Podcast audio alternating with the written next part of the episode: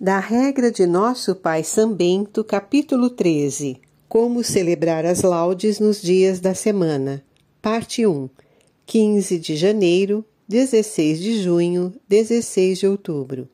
Nos dias da semana, o ofício das laudes será celebrado do seguinte modo: diga-se primeiramente o Salmo 66 sem antífona, em tom direto, como no domingo e um tanto lentamente, a fim de que todos cheguem a tempo de alcançar os 50, que se dirá com antífona. Depois deste salmo serão ditos outros dois, como de costume, a saber. À segunda-feira, o 5 e o 35. À terça-feira, o 42 e o 56. À quarta-feira, o 63 e o 64. À quinta-feira, o 87 e o 89. À sexta-feira, o 75 e o 91.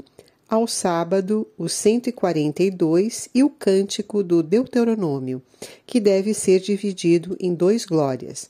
Nos outros dias, diga-se o cântico próprio do dia, tirado dos profetas, como os canta a Igreja Romana. Virão em seguida o salmo de louvor, depois a lição do apóstolo recitada de cor e o responsório, o hino, o versículo, o cântico do evangelho, a ladainha e está terminado.